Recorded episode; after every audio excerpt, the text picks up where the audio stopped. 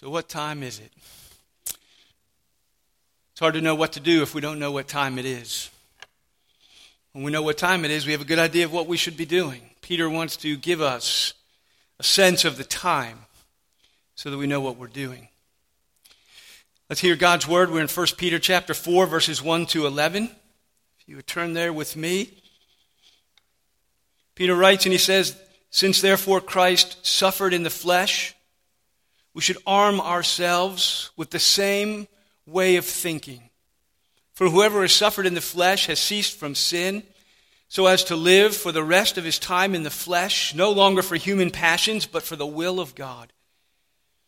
For the time that is past suffices for doing what the Gentiles want to do, living in sensuality and passions and drunkenness and orgies and drinking parties and lawless idolatry with respect to this, they are surprised when you do not join in the same flood of debauchery with them, and they will malign you.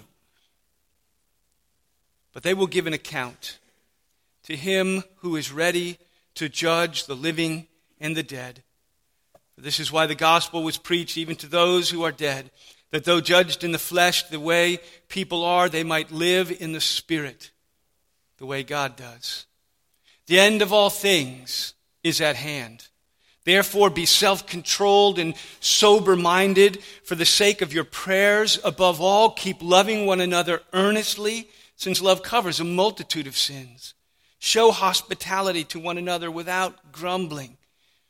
As each has received a gift, use it to serve one another as good stewards of God's varied grace. Whoever speaks as one who speaks the very oracles of God, Whoever serves as one who serves by the strength that God supplies, in order that in everything God may be glorified through Jesus Christ. To him be glory and dominion forever and ever.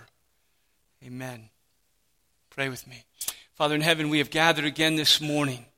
Oh, to give our hearts to you in worship. We do it in song. We do it in prayer. We do it as we sit at your feet to hear from you. Would you speak into our hearts and into our lives? Would you remind us what time it is so that we might be about your business? We ask and pray in Jesus' name. Amen. I don't know what I should be doing if I don't know what time it is. If you tell me the time, I can give you a good idea what it is I should be doing at that time. If you told me it was 2 a.m., I have a good idea what I want to be doing at that time. If you tell me it's 7 a.m., I know a good idea what I'll be doing at 7 a.m. If you tell me it's noon, I'm probably pretty hungry. I have a good idea, you know, what I'm going to be doing and where you'll find me. And there's some variation in that. It depends on the day. Thursday morning at 8 o'clock, I know where I am and what I'm going to be working on. Saturday at 8 o'clock, it's going to be a little bit different. Sunday morning at about 11.20, I know probably what I'll be doing. If we know what time it is, we have a pretty good idea what we should be doing at that time. So we need to talk about what time it is so we know what we should be doing. Jesus said in Mark 6, Matthew 16, it's there in your bulletin under the first point. Jesus says, You know how to interpret the appearance of the sky. You have a good sense of whether it's going to rain or not. But you cannot interpret the signs of the times. Jesus was speaking to his disciples and speaking to the crowds, and he's telling them, You don't know what time it is. You haven't figured out what time it is. The kingdom of God is here. He kept trying to tell them. They don't seem to be understanding the time. See, Peter says in verse 7 the end of all things is at hand. He wrote that 2,000 years ago. Well, almost. The end is of all things is near. Now imagine when I see hear that, I, the first thing I think of is in most movies. I've actually seen this kind of thing in New York in some times, but you know, you imagine somebody wearing a sandwich board, you know, with a long beard and long scruffy hair and, and, and sprawled on it and dripping paint as the end is near. Right? This is the, the but just imagine that you come across that guy in a sandwich board and it's the apostle Peter and you and he's right. The end of all things, he says, verse 7, is near. Imagine just for a minute that he's right, that the end is near. Uh, w- what would that mean for us? What would that mean for you? If you believe him, how would it change your thinking? How would it change your choices, your lifestyle? How would it change your, your, your intensity or your deliberateness? You know, I, I mean, you ever play those games where the, the thing starts running out, starts beeping faster, time, time is running out, and, you know, the, the, the, intensity rises, the, you know, something is going on. And he says, if time is running out, how does that change our intensity, our choices, our decisions? See, it's a time of Messiah's reign. In verse 1, Peter says that since therefore Christ has suffered in the flesh, in the past tense, he has suffered in the flesh. When it says he suffered in the flesh, he's talking about the cross. That this isn't a general suffering that he, that he endured. He's, he's talking about his, his passion, the whole of his passion, and his being tortured and suffering and dying.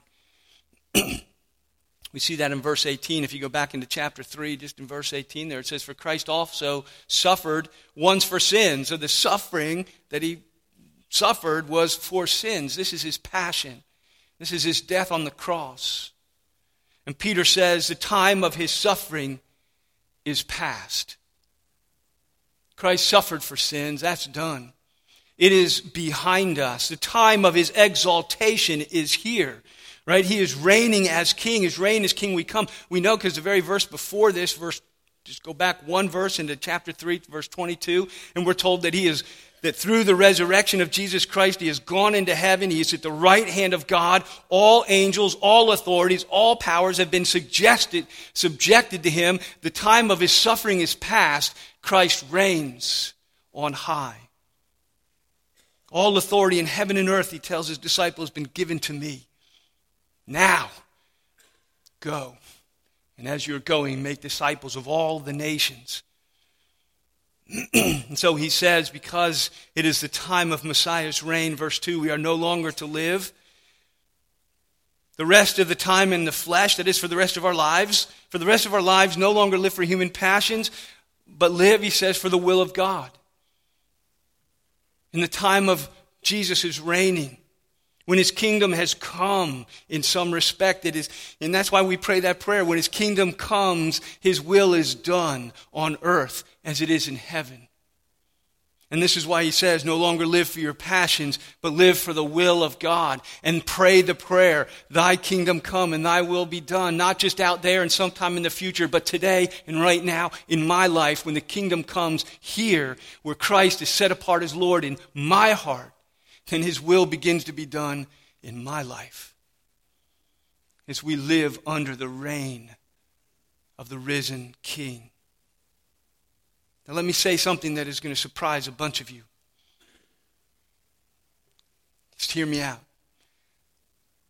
The time of Jesus' reign is now. And I believe that this is what the Bible means when it talks about the millennial reign of Christ. I believe that we have been in the millennial reign of Christ, at the millennium that people talk about and, and often think of as future. I think we've been in the middle of it since Jesus came. I believe that what Jesus, what the, what the Bible means by the millennium is the time from between Jesus' first coming until he comes again. Is his millennial reign. Because the reign of Christ from Revelation 20, I don't believe is supposed to be a literal thousand years. In fact, most of the numbers in the book of Revelation are figurative and, and often interpreted that way. And the number 1,000 particularly, because the word, the number 1,000 in the Bible is, is used figuratively through, in, in almost every place you read it. The Lord owns a cattle on a thousand hills. There are a lot more than a thousand hills in the world. So let me ask you, does the Lord own the cattle on a thousand hill and the thousand and first hill and all the rest of those belong to other people? No, what does he mean when he says the cattle on a thousand hills? He says it's a huge number. There are a lot of hills in the world. I really haven't counted. I'm not counting them. I'm not trying to give you the number. But the cattle on a thousand hills, it means on all those hills belong to the Lord. Peter's going to say, I'm going to quote him in a minute in another context, but Peter says in 2 Peter that a day is as a thousand years, and a thousand years is as a day to the Lord. He's like, what is he saying? That on the thousand and first day, it's, it's some. No, he, he is saying time one day, you know, a thousand years for us, is meaningless to God. It, it, it's not a, it's not a exact moment as God speaks. A thousand years is used figuratively to speak of long periods of time without precision. And I would say this that Christ reigns over the earth now. See, we think of the millennial reign when Jesus will sit on David's throne and reign over the earth for a thousand years. Well, Jesus sits on David's throne right now. If you look in your bulletin, Acts chapter 2, verse 30 and 31. Peter is preaching on the day of Pentecost, and he tells them, knowing that God had sworn an oath to him, that is to David, you can look at it.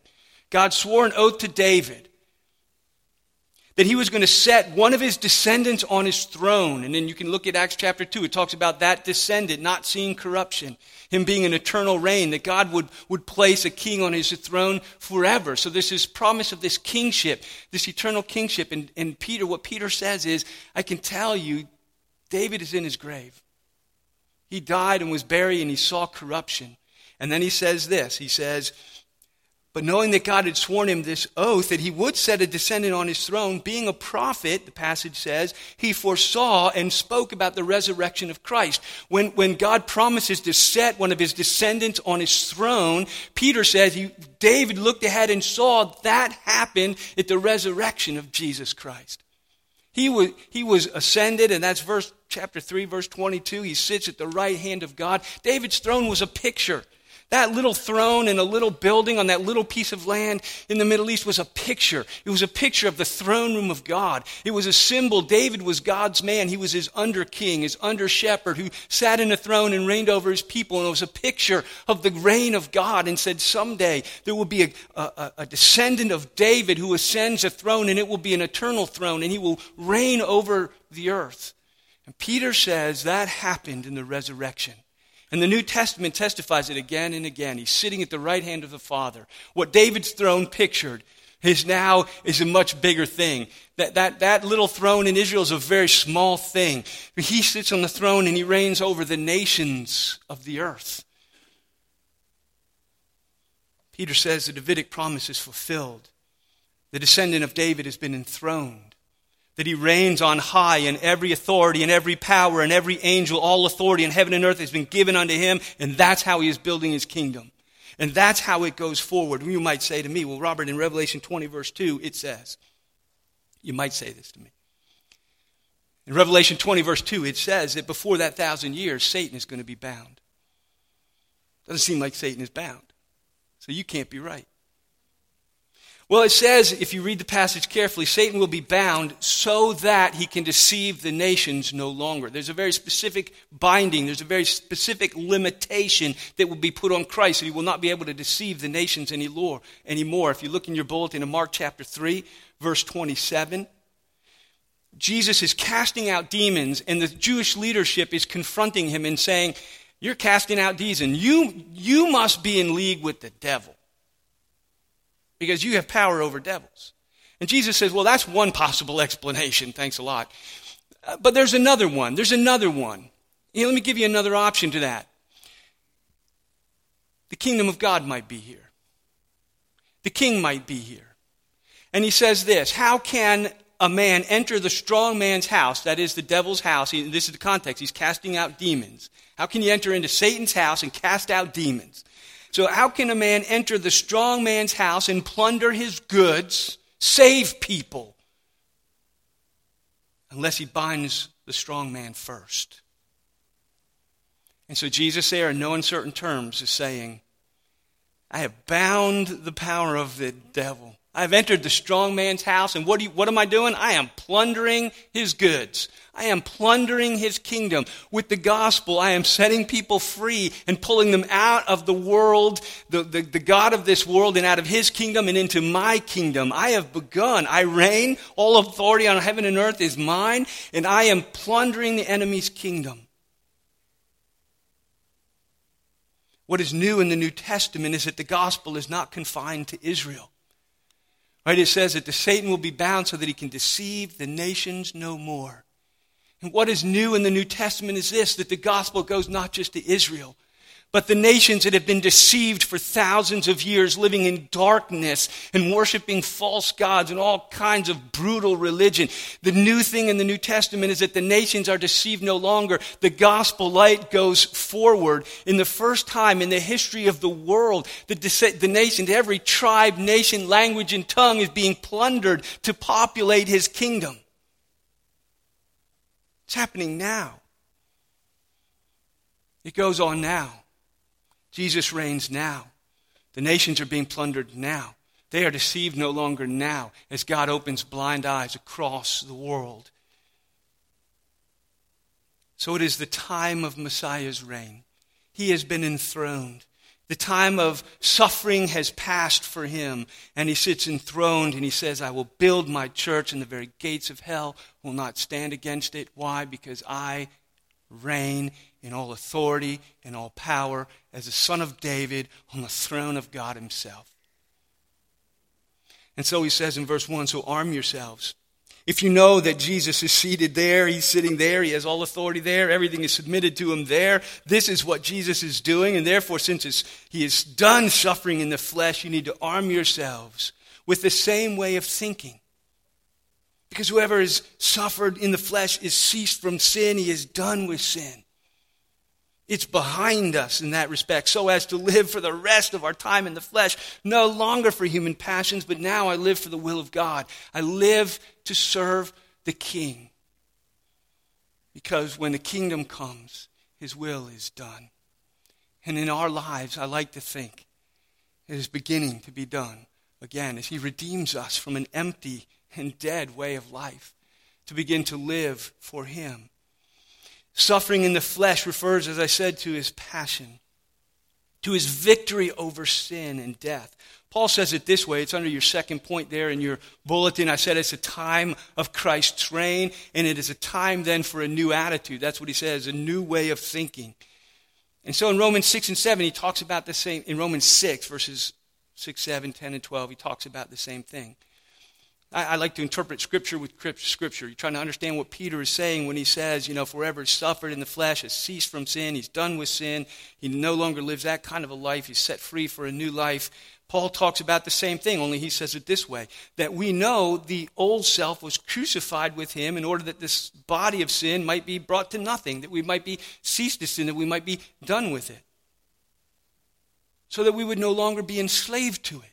That's what he means, that we'd be set free to do the will of God, to live for Him. For the one who has died has been set free from sin. For the death that Christ died, he died to sin once for all, that now he lives. He can live for God, and he lives for the will of God. And so he says to us, You also must consider, you must, as Peter says, you must have a new way of thinking that thinks like this ceasing from sin, dead to sin, as Paul says it, think like this, consider it like this yourselves, dead to sin, but alive to God, alive to his will, alive to his way, alive to his kingdom, alive to his reign. Dead to sin, the time of suffering is past, the victory over sin and death has been accomplished, the king has been enthroned. Be done with sin. Get into the will of God. Dead to sin and alive to God in Christ. Therefore, do not let sin reign in your mortal body that you obey its passions. That's why he says, for the rest of the time in the flesh, no longer living for human passions, but for the will of God. We share in the death and victory of Christ through faith. And so there's a certain way that we are supposed to consider ourselves and our situation if we know what time it is, there's a certain way that we evaluate our, our situation and the way that we should be thinking and the way that we should be living and where we should be giving ourselves. As Paul says, we're dead to sin and alive to God, so think and act like this. Peter says, arm yourselves with a new way of thinking and change the way you think. The rest of our lives for him. Galatians 5:24 there in your bulletin he says those who belong to Christ Jesus have crucified the flesh with its passions and its desires. And he describes those in verses 3 and 4. He gives some examples. This is not an exhaustive list. You can find lists like this all over the New Testament. What the Gentiles are up to. That is, the people who don't know Christ, the people who have not seen him as king and bowed the knee and begun to serve him and not themselves. Because when they're serving themselves, this is what you get Right? They're living in sensuality and passions and drunkenness and orgies and drinking parties and lawless idolatry. They're oversexed. They're over drinking. They're overeating. They're overliving. They live for themselves. They, their lifestyle is one of excess and self indulgence because it ignores God, because it ignores the King. The King has come and they don't know it. But when the mind is renewed and we have a new way of thinking and we begin to live underneath the lordship of the risen Christ and we begin to abandon that lifestyle and we begin to, to do the will of God, it's, it will not go unnoticed. It will draw fire. Right? It will, it will be noticed, it will be resented, and we will come under attack. And that's what he says in verse, I guess it's 5, 4. With this respect, they're surprised when you don't join them in the same flood. They, they malign you. You come under fire, you come under attack.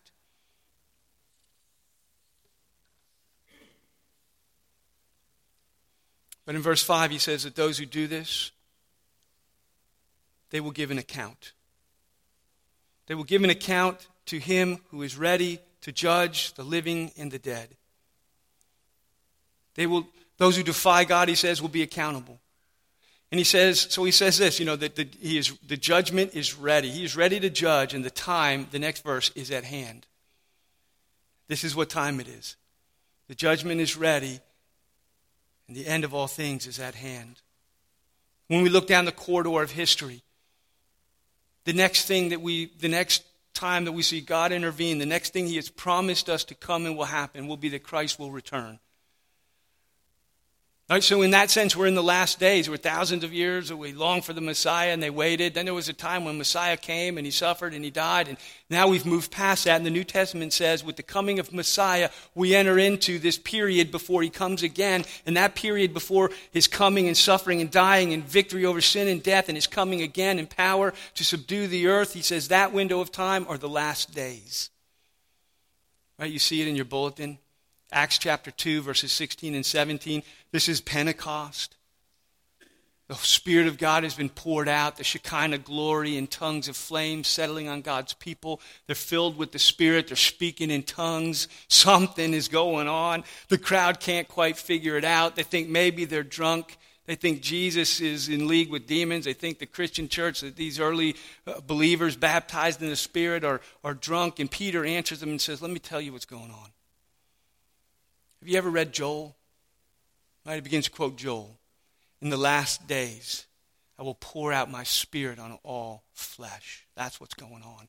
The last days are here. The Messiah, the King, is here. He has ascended to his throne, and we have entered into a period of time where he reigns over the earth and he builds his church and he, and he draws all nations to himself until he comes again. Let me just say a word on verse 6 and how it fits in between 5 and 7. It's another one of those that Peter, the way he says things and the way it gets translated is hard to understand. Excuse me. Peter is simply saying that he is speaking to the hope of believers who have already died. Part of the trouble for the New Testament church was the idea that, that um, Christ is coming back soon, and so they have this expectation. The end is near. They have this sense that we have entered into a last days. They didn't know how long it was be. No man knows the day or the hour. It can be. It's going to be. Ends up being a very long time. But they don't know it. They they know Christ is coming, and Christians start dying, and they try to understand. How do we understand this? You know, are they missing out when Christ comes back? They've already died. They're going to miss out on the return of Christ and this this this uh, glory that's going to come when He gathers His church. And so Peter speaks to that situation. That's what verse 6 is about. He's telling them, even though they've died, the gospel has already been preached to them. And though they've been judged in the flesh, in one sense, the Spirit lives. And it lives with God. You know, that judgment in the flesh can be, they, they're either martyred, that they were judged by the world, and in the flesh they were put to death, but their spirit lives, and they will be, as Paul says, and this is, I think, helps us to understand this verse in 1 Thessalonians 4 in your bulletin. We don't want you to be uninformed, brothers, about those who have fallen asleep. They were concerned about those who had died before Christ returned. You, I don't want you to be ignorant, and I don't want you to grieve as others who have no hope. The dead in Christ will rise first. The dead in Christ, the gospel has already been preached to them. They've already been made alive by the Spirit, and they will be the first, and we will join them. So, what time is it? Time of Christ's suffering is past. He's enthroned in power at the right hand of God. Angels, powers, and all authorities in heaven and earth have been subjected to him. The judgment is ready. The end is near. Now is the time of the strong man's binding. Now is the time of the plundering of his house. Now is the time of the gathering of the nations and every tribe, language, nation, and tongue. And if we know what time it is, we have a sense of what we ought to be doing. We should be about our master's business. Jesus tells several parables about the master going away for a period of time and he'll be back. And when he comes back, what will he find? Will he find his stewards about his business? Or will they be about their own business at some level? And so there is this, this picture, this call that Peter, as he's writing to this struggling, suffering church, of what they should be about, of what time it is, so they know what they should be doing. And he says all of this in verse 7 brings a certain self control. He says, Therefore, the end of all things at hand, therefore be self controlled and sober minded, right? It brings about a certain level of sobriety to talk about these things. These great themes of the scripture, of world, you know, time spanning truths of the reign and the coming of Christ and of the judgment and of the end. And there's this huge thing, and it brings about there should be a certain amount of control, self control, and discipline in my life, there should be a certain amount of sobriety, of clear thinking.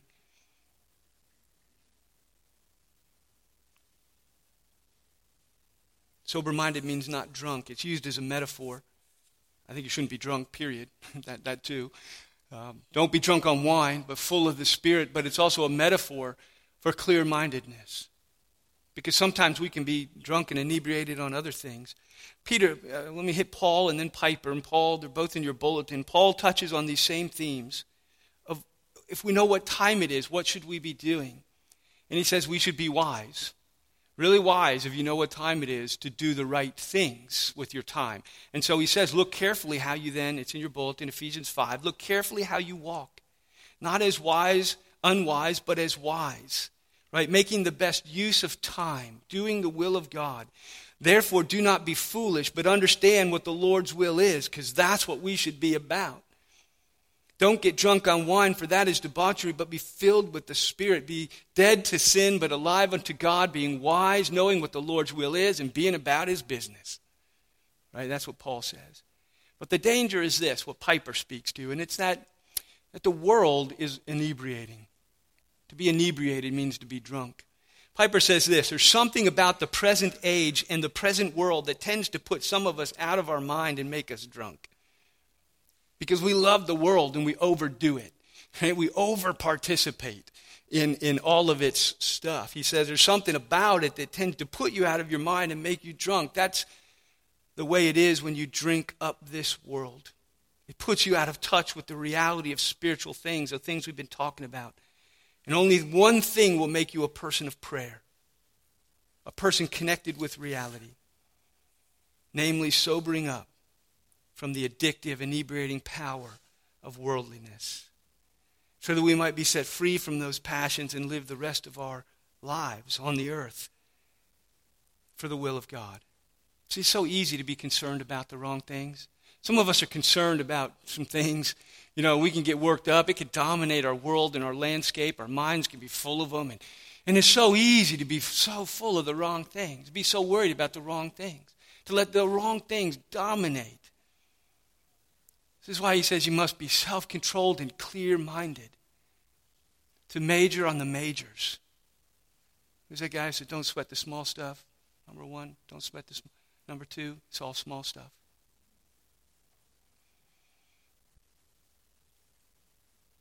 He talks about what we should be doing, and I, I, I, need to wrap it up. And so uh, there's a whole thing in here where he talks about what should be doing. And this little section here at the end really describes Christian community life, it describes church life. Everything he describes here you can't do by yourself. There's no Lone Ranger Christianity, it's just me and Jesus. I got this, I'm out there. Right? What he describes is loving each other, showing hospitality, which means being with each other, hosting each other using our gifts to serve one another, right? Not just to serve, but to serve one another. In other words, God has made you a steward of good gifts. He's given you gifts. He's given you things that you're good at, things that you like to do, things that you are gifted to do. And he says we are stewards of a gift. To be a steward means that we're responsible and accountable. I've given you something, and I expect you to do something with it. You're accountable for using it. And he said, God has given us stewards of God's varied grace. One translation said God's multifaceted grace. That means some of you are hands and some of you are feet, and some of you are eyes and ears and noses, and it's, it's a multifaceted thing that He pours out there. Uh, and He says, But whatever your gift is, use it. Right? Verse 10 is do something. As you've received your gift, use it. As you've received your gift, use it. Use it to serve one another. Do something. Be about the master's business. Be a good steward of what grace he has given you, whether it's speaking, whether it's serving. Because in all of it, God is to be glorified. And some of this, just as a reminder, we're in the, almost the middle of July, which is just blows my mind that this is where we are, midsummer. But in July and the beginning of August is when we're trying to put together ministry for the rest of the year because we start in August. And so we're looking for small group leaders. You may get a call. We're looking for some folks to help with some aspects of the campaign still. Some people will help do phone calls and do some other things. We're, we're, we've got some holes in our children's Sunday school teaching, I think. Some of you may be asked in that direction. Uh, we're needing helpers probably for Sunday night in the children's ministry opposite of our small groups. You've heard that we have a sign up for this pre service team. It says in here, show hospitality without grumbling. We're, we're, a, we're a church home. We want people to find their home here as their church home. And so, as hosts, we want people as they come in to feel welcome, you know, and to have friendly. And we just want to put together a team where once every two months, you know, you're on to be out front to be the host. You know, it's, it's not complicated, it's not an extra night of the week. You know, it's not difficult. Uh, it, there's one training session during Sunday school in August sometime. You know, and we're looking for people to take turns doing what Peter says show hospitality to one another do it without grumbling. So consider it, pray about it. There are, there are a thousand ways. But now is the time that the strong man is bound. We're plundering the nations with his gospel. The church is on the move. The kingdom is coming. His will is being done. Peter, as he thinks about these, things, moves in. He says, So just here's to just sum it up do everything that God may be glorified. What kind of change of mind, what kind of thinking, what kind of perspective, he says. Just, if you got any doubt about it, do everything so that God would be glorified. If you're not sure whether you should do it or not, is God going to be glorified in it? No, then maybe you should rethink it. You know, but do everything so that God may be glorified through Jesus Christ. To him be glory and dominion and forever and ever. What time is it? Do you know what you should be doing? Are you about the Master's business? Let him speak to you today to call you into his service. Pray with me. Father in heaven, we thank you for your word that is living and true. We thank you that sometimes it startles us out of our lethargy, out of our dozing. Father, it is very easy to be about the wrong business. It's very easy to be concerned about the wrong things. Will you help us? Will you come near this morning and fill us with your spirit and give us eyes to see what time it is so we know there's a deadline. The days are evil, that we might use our time wisely and well to bring honor and glory to you through Christ in the ways that we pour ourselves out for you and your kingdom. These things we ask and we pray in the strong name of Christ. Amen.